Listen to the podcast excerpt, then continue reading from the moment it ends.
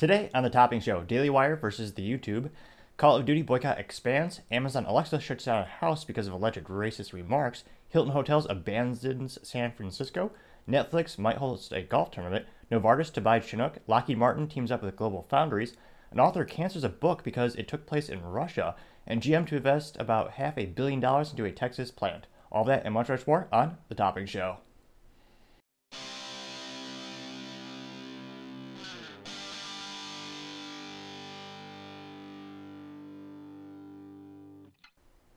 Thank you for taking the time to tune in today. Today's episode of the Topping Show is sponsored by Topping Technologies. Topping Technologies is an IT value-added reseller services company with a special proficiency in IT security. Heck, I see their owner at least twice a day. Gotta say he's quite handsome and brilliant. He's me, that's the joke. For your IT leader or business owner need a little assistance, you can reach the team at sales at toppingtechnologies.com. Now, going on to the business part of the podcast, you have General Motors to invest $500 million into the Arlington, Texas plant which will subsequently build more gasoline and diesel powered SUVs. Which, of course, they should, because that's where they profit. They are conservatively estimating they'll make money off EVs two or three, four years from now. Again, they're going to be a loss leader, aka you lose money for quite some time until they actually make a profit off of that product line. Now, they have about 5,200 employees, and that plant currently makes the Chevy Tahoe, the GMC Yukon, as well as the Cadillac Escalade, which everyone jokes that Cadillac is just a GM with a nice, nicer badge. Kind of is. I mean, subsequently, you're getting more luxurious materials, some fancy leather, maybe Corinthian, maybe, and you get some better technology and whiz bangers that they plug in there. But yeah, they are literally on the same assembly line, so that I don't know if that's considered a conspiracy theory, but we could say today they all come from the same building. They have different badges. Which one is really up to you? Now, when asked about the actual expansion of the project, the GM representative said, quote, the majority of the investment is to upgrade inside four walls of the existing building. New equipment will be installed in the plant's metal stamping, body shop, and general assembly areas. Unquote. Now, fascinatingly enough, this plant was actually built in 1954 and of course, more importantly, and also important, they make the company's most profitable vehicles. In March this year, they produced 34,000 vehicles in that plant, which is a record, or actually a 70 year record for vehicles produced in North Texas. Now, in my opinion, it's still perhaps not a business blunder, but they should be doubling down on that investment, throwing a billion. This is literally the most important part of General Motors for their short term profits, which again, they're hurting because you need those profits to offset the big losses from the EVs. And they want to go full EV, aka electric vehicles. You're going to need a lot more profits. Ford is doing the same thing. Ford made separate divisions. You have Ford Blue, which is the traditional Ford. You think of the good old fashioned F 150, gas powered. Think of the Ford Mustang, not the E-Mach. Ford Blue is the traditional. Then they have two other divisions one for the commercial line, which is the large heavy duty trucks that and the cargo vans. And then they have their EV line or division. And right now, Ford is heavily subsidizing the EV division because, again, they're losing money hand over fist. So if GM is only investing $500 million, I say that only because their total investments are double digit billions. It's not just one, two, three, four, it's 10 plus billion a year that they are reinvesting back into the business. And again, these are the most profitable vehicles. Every time, the reason you see no more cars in America, you know, by and large, you're seeing SUVs, crossovers, and trucks, because cars are usually hopefully unprofitable. Chevy Cruze, while I might be biased, I drove one, kind of liked it, a little stick shift, but those things would bleed. They would lose dealerships money left and right. The only way they would break even or make money was with financing and accessories. But if they sold a truck at a dealership, they're making ten plus thousand dollars of profit. It's a that's a lot of gross. Gross is both a financial term as well as a euphemism in terms that's a gross amount of profit, pun moderately intended. But that's why you see more and more companies putting more investments into crossovers, and shoot more of these SUVs, these plants. So if anything, I think should, they should expand this plant even bigger. Time shall tell to see how the company ventures, though. Now, other interesting business news: you have Lockheed Martin teaming up with Global Foundries. Now, Lockheed Martin, if you don't know about them, I cannot fathom how it's possible. They're quite literally the largest aerospace company, not the U.S. only, on the planet. They are basically the only reason the U.S. still has glo- any semblance of global dominance. They make the most advanced weapons on the planet, both vehicular as well as missiles and defense operations. Most modernly known for the F 35 Lightning II, which was a collaboration by more than 50 plus defense contractors making subcomponents all coming together. I know Elbit Systems, headquartered out of Israel, with the global U.S. headquarters out of Fort Worth, they made the helmet. The helmet alone for the F-35 Lightning II, that was about, I think it's 450 or 500 thousand dollars per helmet. Again, a huge, vast amount of technology goes into those platforms. Now that you know, if you didn't, that's who Lockheed Martin is, number one DoD contractor, Department of Defense contractor in the United States. Now, they're teamed up with Global Foundries. Now, Global Foundries is a semiconductor chip manufacturer, which again is key. In order for a item to be sold to the Department of Defense or any government entity, it has to be made in the United States. It was an act, I believe, passed by Nixon decades ago. There's a fancy term for it, correct me in the comments, but it does make sense from a political as well as an economic perspective to ensure your company is a little bit more not reliant on its enemies or precarious friends. It's supposed to make the country a little bit more independent from outside threats. So if there is a conflict with another country, all of your supplies for widgets or what have you, that supply chain is just cut off. So there's a logical sense, and there's a history of why the U.S. has decided to have these rules and implementations for these types of contracts and these products.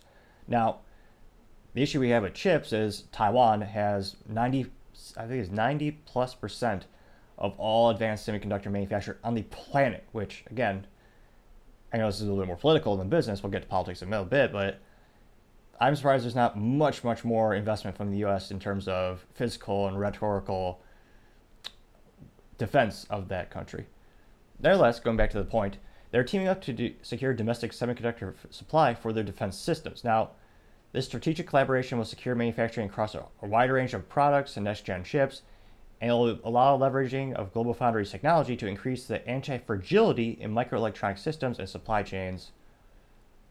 Colloquially, or simply put, they might they're going to make U.S. manufactured, more resilient chips that can withstand impacts, G forces, so they could put them in missiles and other hypersonic missiles and more technologies that need to more move quicker, move quicker. You need a more durable product to withstand those forces. Makes sense. Now, the only reason this is really happening now is because of the CHIPS Act that Congress as well as um, Biden passed. Now, the CHIPS Act and Science Act was an act for chip manufacturers to come back to the U.S. It provides $52 billion in government subsidies for U.S. semiconductor production, as well as an investment tax for manufacturer plants estimated to be about $24 billion. Which sounds good, but at the same time, it's your, it's our own damn fault, or rather, politicians' own damn fault it's happened in the first place. You went back the clock. One of my favorite channels, well, back when they actually had history, was the History Channel. One of the fascinating things was watching about the evolution of technology with electronics. I believe it was between the 60s and the 80s, double digit, more than I believe 80 to 90 percent of electronics on the planet were made in the USA. Japan subsequently took a large part of that market share, and then China and then other countries kept chipping away chipping moderately, pun intended. But the reason it all the production left the United States is because people elected bureaucrats and politicians who passed laws that made business more and more anti-competitive. I mean, it's not just the cost of labor in the United States you have to worry about. You also have to worry about the myriad of lawsuits from not only employees but states, federal government. There are a lot of hoops to jump through, and exponential high cost.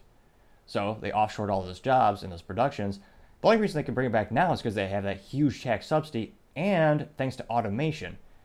You don't need half or even maybe a quarter of the physical labor that you previously needed in order to produce these chips and these semiconductors. So people are having, it's interesting that everyone is having a hoorah about this. Well, you can bring back a lot more than just the chip manufacturer part of the economy. You can bring a lot more of those jobs back if you didn't have much so much red tape. Will people learn from this and vote differently? No, probably not, but time shall tell. Maybe I'll be a hopeless optimist for today and say maybe. Now, other interesting business news you have Novartis acquiring Chinook Therapeutics for $3.5 billion. Sounds big until you realize Novartis is a multi billion dollar conglomerate. They're one of the most advanced pharmaceutical companies on the planet, headquartered in Sweden. Now, this blockbuster deal is supposed to be the quote unquote to help quote unquote the treat the again I'm going to butcher this beyond all belief immunoglobulin A neuropathy, which no one can pronounce, so they do have an acronym. first time all week, perhaps I'm thankful for acronyms, which I usually just think people use to sound smart. It's called INGAN, I G A N, INGAN. I take it back. Terrible acronym. I don't know how to pronounce it.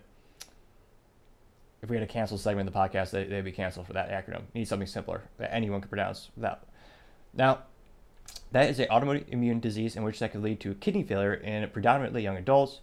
Now, Novartis will gain access to Chinook's two-stage, two late-stage assets to fight IgAN, IgAN or IgAN, how do you pronounce it. When asked for comment, the Novartis CEO von Nasserholmian, something Swedish, said that the acquisition helped solve the quote one of society's most challenging healthcare issues unquote. After I looked into it, you see that about 21 million people in the United States are affected by the issue per year. So it's it is a substantial impact on the healthcare industry as well as the U.S. in general. And it's not too surprising to see these more and more of these acquisitions come to light. They've actually gone up in 2023 by 24%. So we're about halfway through the year, and there's been 157 billion dollars in healthcare acquisitions, which makes sense. It's a huge economy. It's actually one of the, the second largest economy in Houston, Texas. A lot of people think it's 100% oil because obviously there's a big oil presence. A lot of those oil companies are headquartered there, but I mean, healthcare is a huge industry as well. So not too surprising they had a little bit of consolidation in the industry. Other interesting businesses, you have Netflix. They finally might get involved in the good old-fashioned game of golf, which apparently is a sport enjoyed by millions of Americans every single year. Which, I don't know. It's one of those things where I think it's like tennis. It's really fun to play for some people. I just can't imagine sitting down and watching hours upon hours of golf. I can appreciate the skill, and I have attempted golf. That perhaps that'd be a comedy hour where it gets people to see me attempt to try to use a wedge, not the sandwich, the actual thing with the golf. I can hit the ball sometimes. Now, Netflix may host its first ever celebrity golf tournament in the fall. Now, this is according to the report by the Wall Street Journal, citing anonymous sources, so take it with a grain of salt. And the event would be held in Las Vegas, feature stars from its quote Drive to Survive unquote formula docu series, as well as this, some professional golfers from its quote Full Swing documentary. Now, this would be Netflix's first step into live streaming world and the sporting avenue, which a lot of people are hoping will attract again more viewers, more advertisers, more subscribers. You're seeing a similar business model where you have YouTube, which again is owned by Google, owned by Alphabet. They paid a couple, I believe it's 157 billions of dollars for the NFL rights so that they could stream the NFL Sunday games on the YouTube Premium, thereby forcing people to pay for that YouTube subscription. I doubt it'll be that successful, partially because once you get something for free, you very rarely, rarely want to pay for it. That's a very hard objection to overcome in business, and pretty much every industry comes across that phenomenon. But it'd be interesting to see if Netflix can adapt because again, when it comes to the streaming wars, the most important thing you have to have is original content. The reason Disney Plus is killing it and they're making such a vast amount of impact on the streaming industry in such a relative short amount of time. You have Netflix dominating for years because it was a industry leader. It was pretty much the first successful to market. But Disney has a whole vault. They literally actually call their old archive data or the old archive videos and movies the Disney Vault which marketing A plus is a brilliant euphemism to, to use, especially because there's actually a physical vault as well. But again, it's because they have so much intellectual property that no one else could stream except them. Now, if Netflix can translate that into more sports and gives more people to actually pay for it, people who enjoy golf for some really make a pretty darn good living. I've seen the golf price. I've uh, spoken to people when it comes to the price of golf clubs, and I've been astonished to say the least. So it might be a good way to help grow Netflix, as again, they're all trying to get that bigger and bigger market share, get a good ROI for the investors. But time shall tell. Now, going on to the culture part of the podcast, you have Hilton Hotels abandoning San Francisco, which allegedly used to be a beautiful place filled with rich culture, food, technology, businesses. It used to be a flourishing economy, apparently, allegedly. I did dust off about three quarters inch of dust off an old history book. I joke, but not too much. It used to be the place to be, as some might say, and they have houses worth more than most countries. I don't know, some type of euphemism there. Now, the investment firm that owns the Hilton San Francisco Union Square and Park 55 hotels is actually walking away from its debt and surrendering it to its lender. And they've opted to cease payment on their $725 million loan. Now, this is a very interesting phenomenon. A lot of people are comparing it to walking away from a mortgage on a house. So you're paying into that loan and you have some equity in it, and they're just choosing to walk away completely. So they're sur- by doing so, they're surrendering any equity they built up into it. Now, does this have anything to do with the fact that the state decriminalized all theft under $950 and drugs are rampant beyond all belief? Yeah, obviously. Very few, there's very little incentive to visit San Francisco. You need a nice armed guard security, and of course, you actually can't defend yourself unless you're a politician because the laws in that state are on guns. I find it quite abhorrent. But that's just my three cents. Again, inflation is, is rough. It used to be my two cents. But he had that cliche advertisement that the city released. Maybe we'll cover it more on the show they're basically begging people to come back. And historically, they never really had to advertise it because in pop culture and just technology, it's been a long staple of a cliche place to visit with America, kind of like how everyone needs to go to the Empire State Building, see New York City, see the see the Statue of Liberty. It used to be kind of um, a staple for a lot of tourists and a lot of people to visit throughout their lifetime, take a look. Now people are avoiding it like the plague, and they're actually moving out in droves. Will they be able to turn around the culture of San Francisco? Time shall tell, but given the culture they currently have and the laws that they're currently pursuing, outlook not so good, as the Magic 8 Ball might say. Now, other interesting cultural news you have Amazon Alexa shutting down a house after an alleged racist remark. Now, this is taking place Wednesday, May 31st, 2023, and this is a user where, again, I wouldn't say he's a very prudent or skeptical person he wired up his whole house to use the Amazon crap. So he had the ring, he had the lights, the locks, uh, pretty much the. I, I need to double check on the locks, but one of those people who went all in and said, "Hey Amazon, I don't know you or trust you. Oh no, I know you, but I'm dumb. I don't know you, but I'm dumb enough to trust you. Here's the keys to my kingdom. Here's my house. Here's cameras so you can see inside my house, and you own the data. I don't, because again, it's on your Amazon Web Services, their cloud platform. Now, I digress. When they this gentleman was asked for comment, he said, I finally regained my access to my Amazon account after an unexpected and unwarranted lockout that lasted nearly a week. This wasn't simply an inconvenience, though. I have a smart home. My primary means of interfacing with all the devices and automations is through Amazon Echo devices via Alexa. This incident left me with a house full of unresponsive devices, a silent Alexa, and a lot of questions. I usually don't blame the victim, but yeah. Now, he actually called the customer service rep because, of course, if you go to your home and nothing's working, instantly enough, you probably think, hey, it's probably something, maybe they have an outage on AWS, or maybe there's an accidental mischarge on my credit card. So this person called up the Amazon because they actually did have a customer support number and was an Amazon executive apparently. And he called and said, he asked him what's up. And actually, in an accusatory tone, apparently, he said, Are you sure you don't know what's going on? He goes, No, I have no idea. What are you talking about?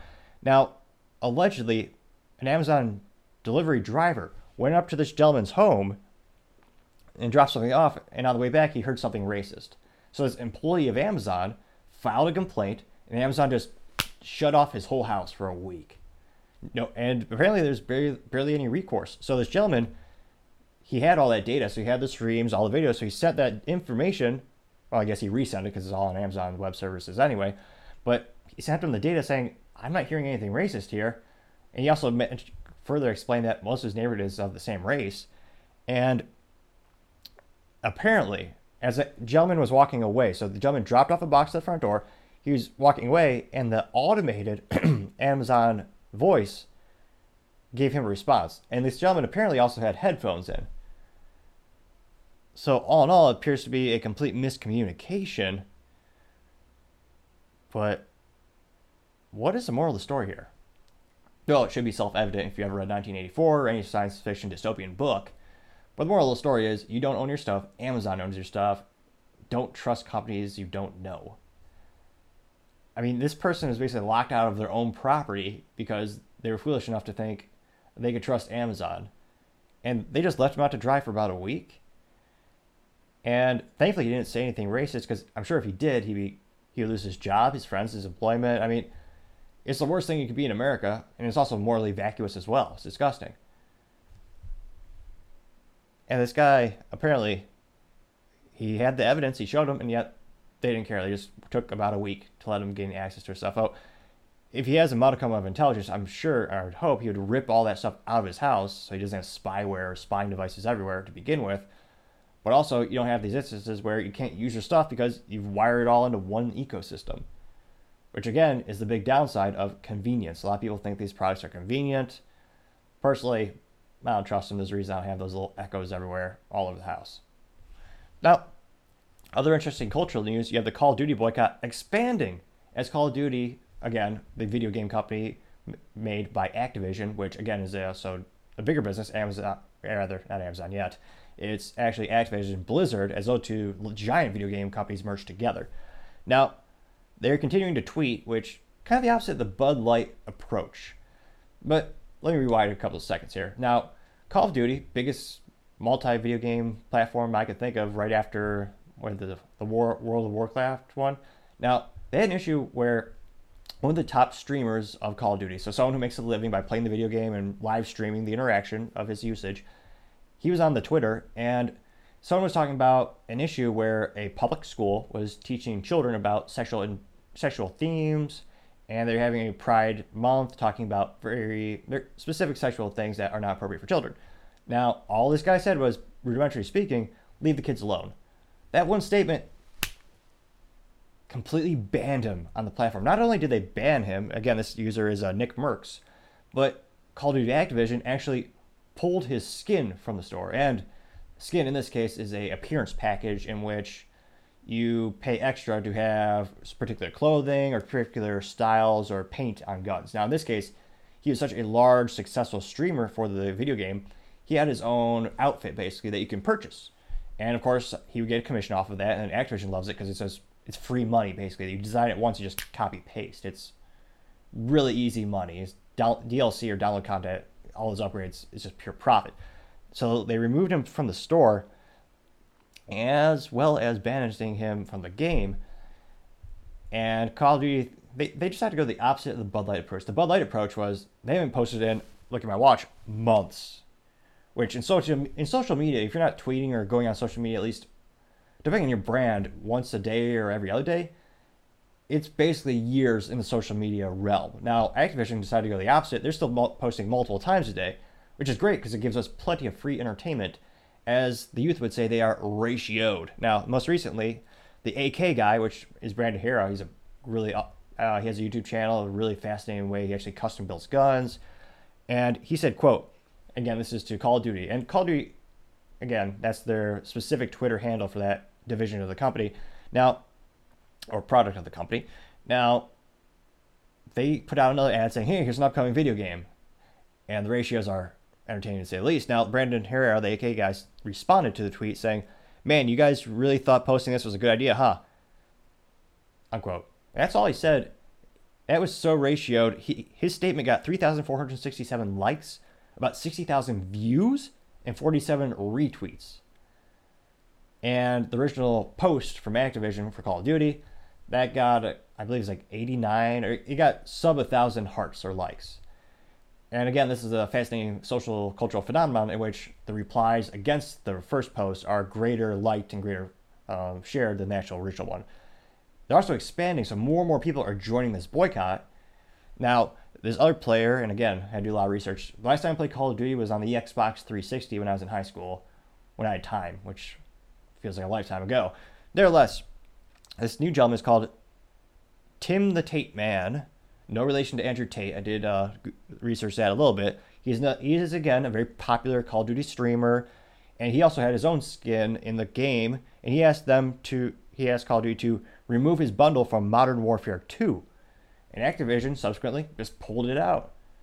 So they are Activision and Call of Duty they are doubling down on these bans. So instead of saying, "Yeah, maybe maybe we should clarify," no, no. And again, all the other comments are saying, "Leave the kids alone. Leave the kids alone." Those are getting hundreds of likes, and I've seen maybe one or two out of 58 responses that are actually about the game that they're trying to advertise or supporting the company. So they're getting ridiculously ratioed. Although maybe this is a good distraction from the fact that they're having multiple sexual harassment files lawsuits against them at the moment, and allegedly someone actually worked at the company and apparently was treated so poorly they decided to end their own life. So maybe this is a better distraction than those topics. either way, they don't have a great track record for public relations, some might say. Now, they also somewhat have a pseudo monopoly on a lot of these. I forget what you call them. First person shoot. Oh yeah, first person shooters.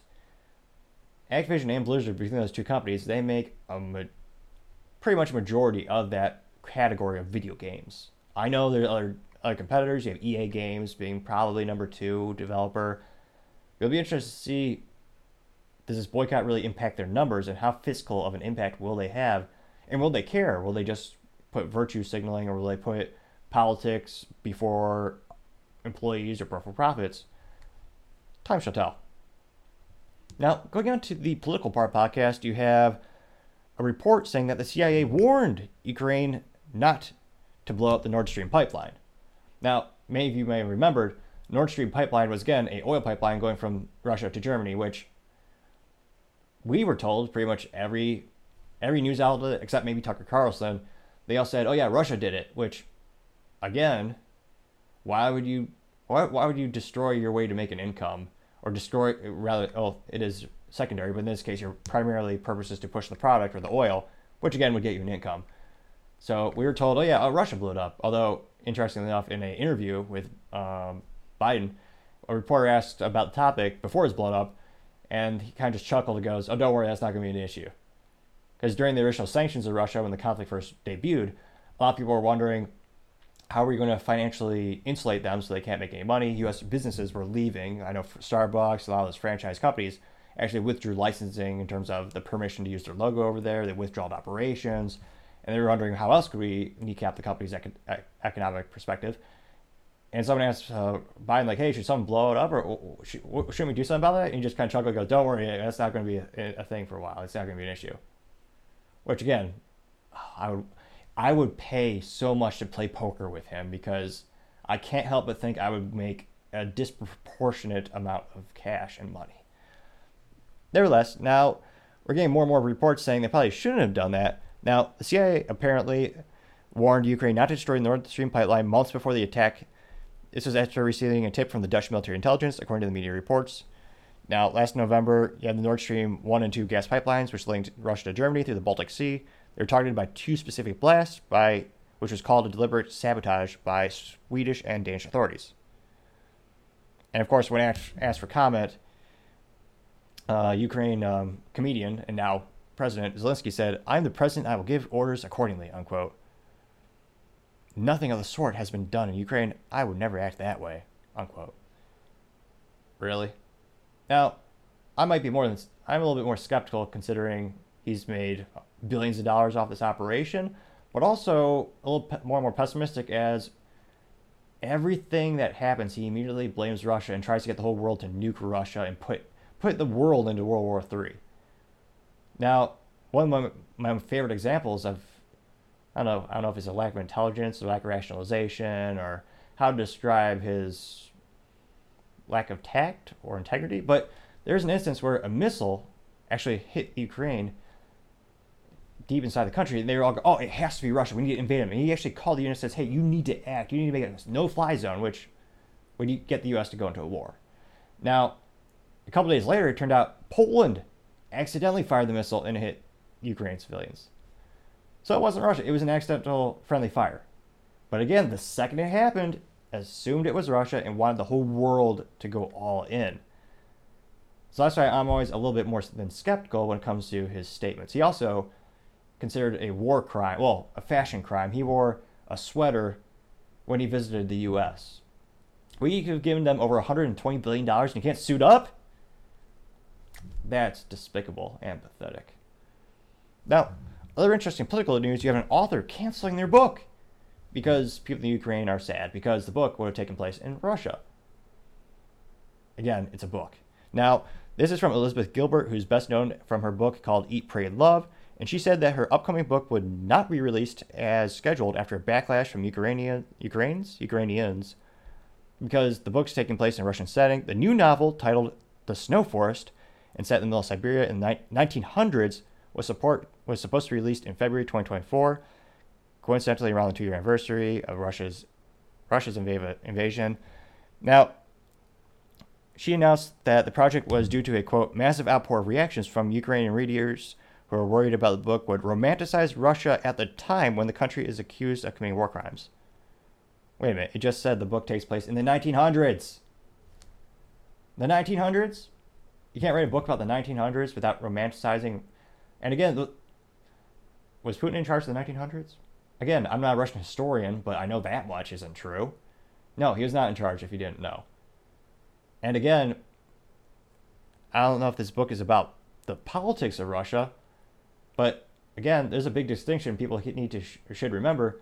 There's a big difference between Russian politics, Russian military, and the Russian people. They're not just all one group. Although people seem to forget that when it only comes to that group of people, it's all Russia, all bad. Yet you would never say that about any other country or any other group of people. Would you? No, obviously you would not. But they decided to relocate the entire book's location. And I can't I can't imagine that publisher is too happy unless the hopefully the book was not already in print because that's a big mistake to have to reprint all those damn books. But it is fascinating to see the business and the culture and the politics all come together. Because wind back the clock 36 months ago, no one would have really cared if the book took place in Russia. But now, because of the political issues surrounding the conflict, you see that politics invading more and more of the private sector, even if it's a book taking place in the 1900s, oddly enough. Now, going on to the business blunder of the day, you have the Daily Wire versus YouTube. Now, this coming after more and more censorship, as well as well, censorship, discrimination, and demonetization of the Daily Wire, which the Daily Wire, just a little background, they're one of the largest, largest, fastest growing conservative media companies, headquartered out of Nashville, Tennessee. Believe it or not, now they probably got about 250 employees, about a million subscribers. So in terms of traditional media, not very big, but in terms of up and coming media and alternative media, they are one of the largest and fastest growing and most successful. A million paid subscribers is astonishingly successful for a company of their size. Shoot, I really appreciate if you take time to like, subscribe, and comment to this video because every comment, and every subscription helps out. Now, DW Plus or Daily Wire Plus is their paid subscriber where you pay, you get access to their videos, their reading, what have you. I use it, partially use as I reference some of the articles that they publish, and I find their material interesting as well. Now, their co CEO, Jeremy Boring, noted in the past 90 days, accounts associated with the platform have received 104 violations for quote unquote hateful and derogatory content, unquote. Now, they specified is mainly directed around commentary or t- around trans issues. Which again, this is this issue. It all co- it all comes back to the issue of what is hate speech and what is hateful and derogatory. Is stating facts derogatory? Some people say yes, even though you have conservative commentators such as Matt Walsh. Many of the people on the show staunchly believe that you're born what you are and you cannot alter that, and their religious belief in this case is clearly being discriminated against unfortunately, in the United States, religion is not what it used to be, and that seems to be the only part that you're allowed and even encouraged to discriminate against. So, from a religious perspective, I wholeheartedly think you should not be able to discriminate people against that way. Now, Jeremy went on to say that in the past couple of months, specifically, host Candace Owens as well as Michael Knowles have had 200 violations. That's astonishing. Now, it's even more concerning because it reminds me more and more of the book 1984 by George Orwell, which if public schools are worth a damn, they'd actually have people read. They aren't. So if you're a parent, can't recommend that book enough. I'd probably say wait till they're maybe teen, early teenagers years. It's not a happy book. It certainly doesn't even have a happy ending. However, it is exceedingly realistic and accurate on how, de- on how it depicts the world. Now, this is an instance where they're just not banning and going after current content that they're creating. They're retroactively going back and censoring and getting rid of those content. Tim Pool has had the same issue where he was recently looking at his YouTube library of all the past things that he published, and some of the videos just mysteriously were not there. So they didn't give him a strike or they didn't penalize him, but they just removed it without telling him. Again, 1984, you have to rewrite history and erase things that you do not agree with. Now, the penalties went on to specify Matt Walsh getting his channel demonetized, which in terms of character, I can't help but respect Matt Walsh because he noted that he was making about $100,000 a month off the ad revenue, the advertising revenue from his YouTube channel. And his religious belief is one that he will not change his perspective. He will not change his belief about people being able, being able to uh, transition. And he would rather stick to his convictions than receive a hundred thousand a month. How many people still have that tenacity and still have that backbone? Uh, maybe single digits. It's it's somewhat heartwarming, er, heartwarming, and it's nice to see someone actually stand for what they believe in, as opposed to just bending the knee. As more and more people just do whatever it takes to make a quick buck, they don't actually stand up for their what they believe in. They don't have actually have any convictions. They just sell out and they acquiesce and just will do whatever they're told. They'll just completely throw away their value systems. So for that alone, I to, can't help but respect Matt Walsh for sticking to his guns. And again, he has about six kids now, plus a wife. So it's not as if he has nothing to lose, but he decided he's going to stick to his conviction. So his channel is completely demonetized now. He can still have his content there, depending on what he posts. They, they'll probably remove it. But all the ads you see, if there are still ads, I think 100% of that money goes to YouTube. I'm still learning about that. This channel still isn't monetized yet. Thankfully, thanks to all the people tuning in, we're getting closer and closer every day, and I greatly appreciate it. So I'm learning a little bit more about that from that perspective. But he's basically right now using it as a marketing vessel. So you see him on the YouTube because they do have the largest audience on the planet. And subsequently, they're hoping that you actually go to dailywire.com and click and subscribe pay for the subscription so that they can actually pay for their employees and their editors and all, all of that good stuff. And they can grow the company, have a big impact on the culture wars. But right now, that's become a lot, almost like a, a loss leader. They're, they're not making money on the YouTube, but still it costs a lot of money to produce it and they put it there and they're going to start putting on Twitter, which is only just now starting to have programs where you can actually monetize Twitter in terms of putting content on there. And that's very limited fiscally. I think Elon's put about $5 million in that initiative. I digress. I'll get back to the point. Now, Michael Knowles and Candace Owen were recently suspended for seven days, and as well as receiving a second strike, with Jordan Peterson apparently getting a first strike. Now, as simple as it sounds, similar to the American sport of baseball, I, I've tuned in couple times. But if you have three strikes, you're out. And by you're out, you're nuked. Your channel is just erased from history. Further emphasizing the importance of 1984 and the dystopian future that we live in, or present rather, it's quite concerning where most all Americans used to believe, I may not believe in what you're saying, but I'll fight to the death for your right to say it. Unfortunately, now most people are saying, if you offend me, you shouldn't exist, which is quite concerning. So they've gotten two strikes. And again, these personalities and these reporters, whatever you want to call them, their whole life is media creation and distribution. And importantly, YouTube, 25% of the US population gets their news off YouTube. That's huge. And that number is only going to exponentially increase as more and more people cut the cord in terms of, you know, good old fashioned cable news network you also have Fox News brilliantly shooting themselves in the foot multiple times, firing their top personality, Tucker Carlson, who subsequently got over 100 million views on the first video he put on YouTube showing his first show. Yeah, Fox News is in trouble, to say the least.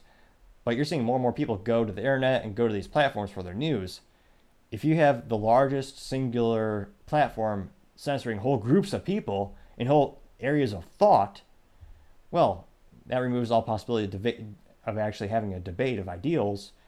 And you're not going to have the best ideals come to the surface if you're not allowing those ideals to exist, or you're just more accurately suppressing them, annexing them, and completely admonishing them from our society.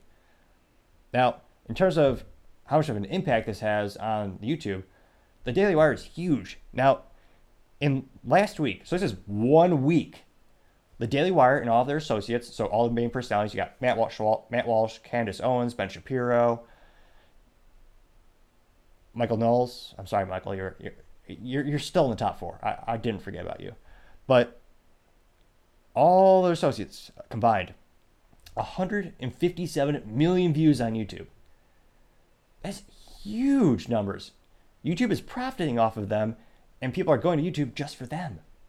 And yet, they're completely treating them like a malicious tumor that needs to be subsequently removed.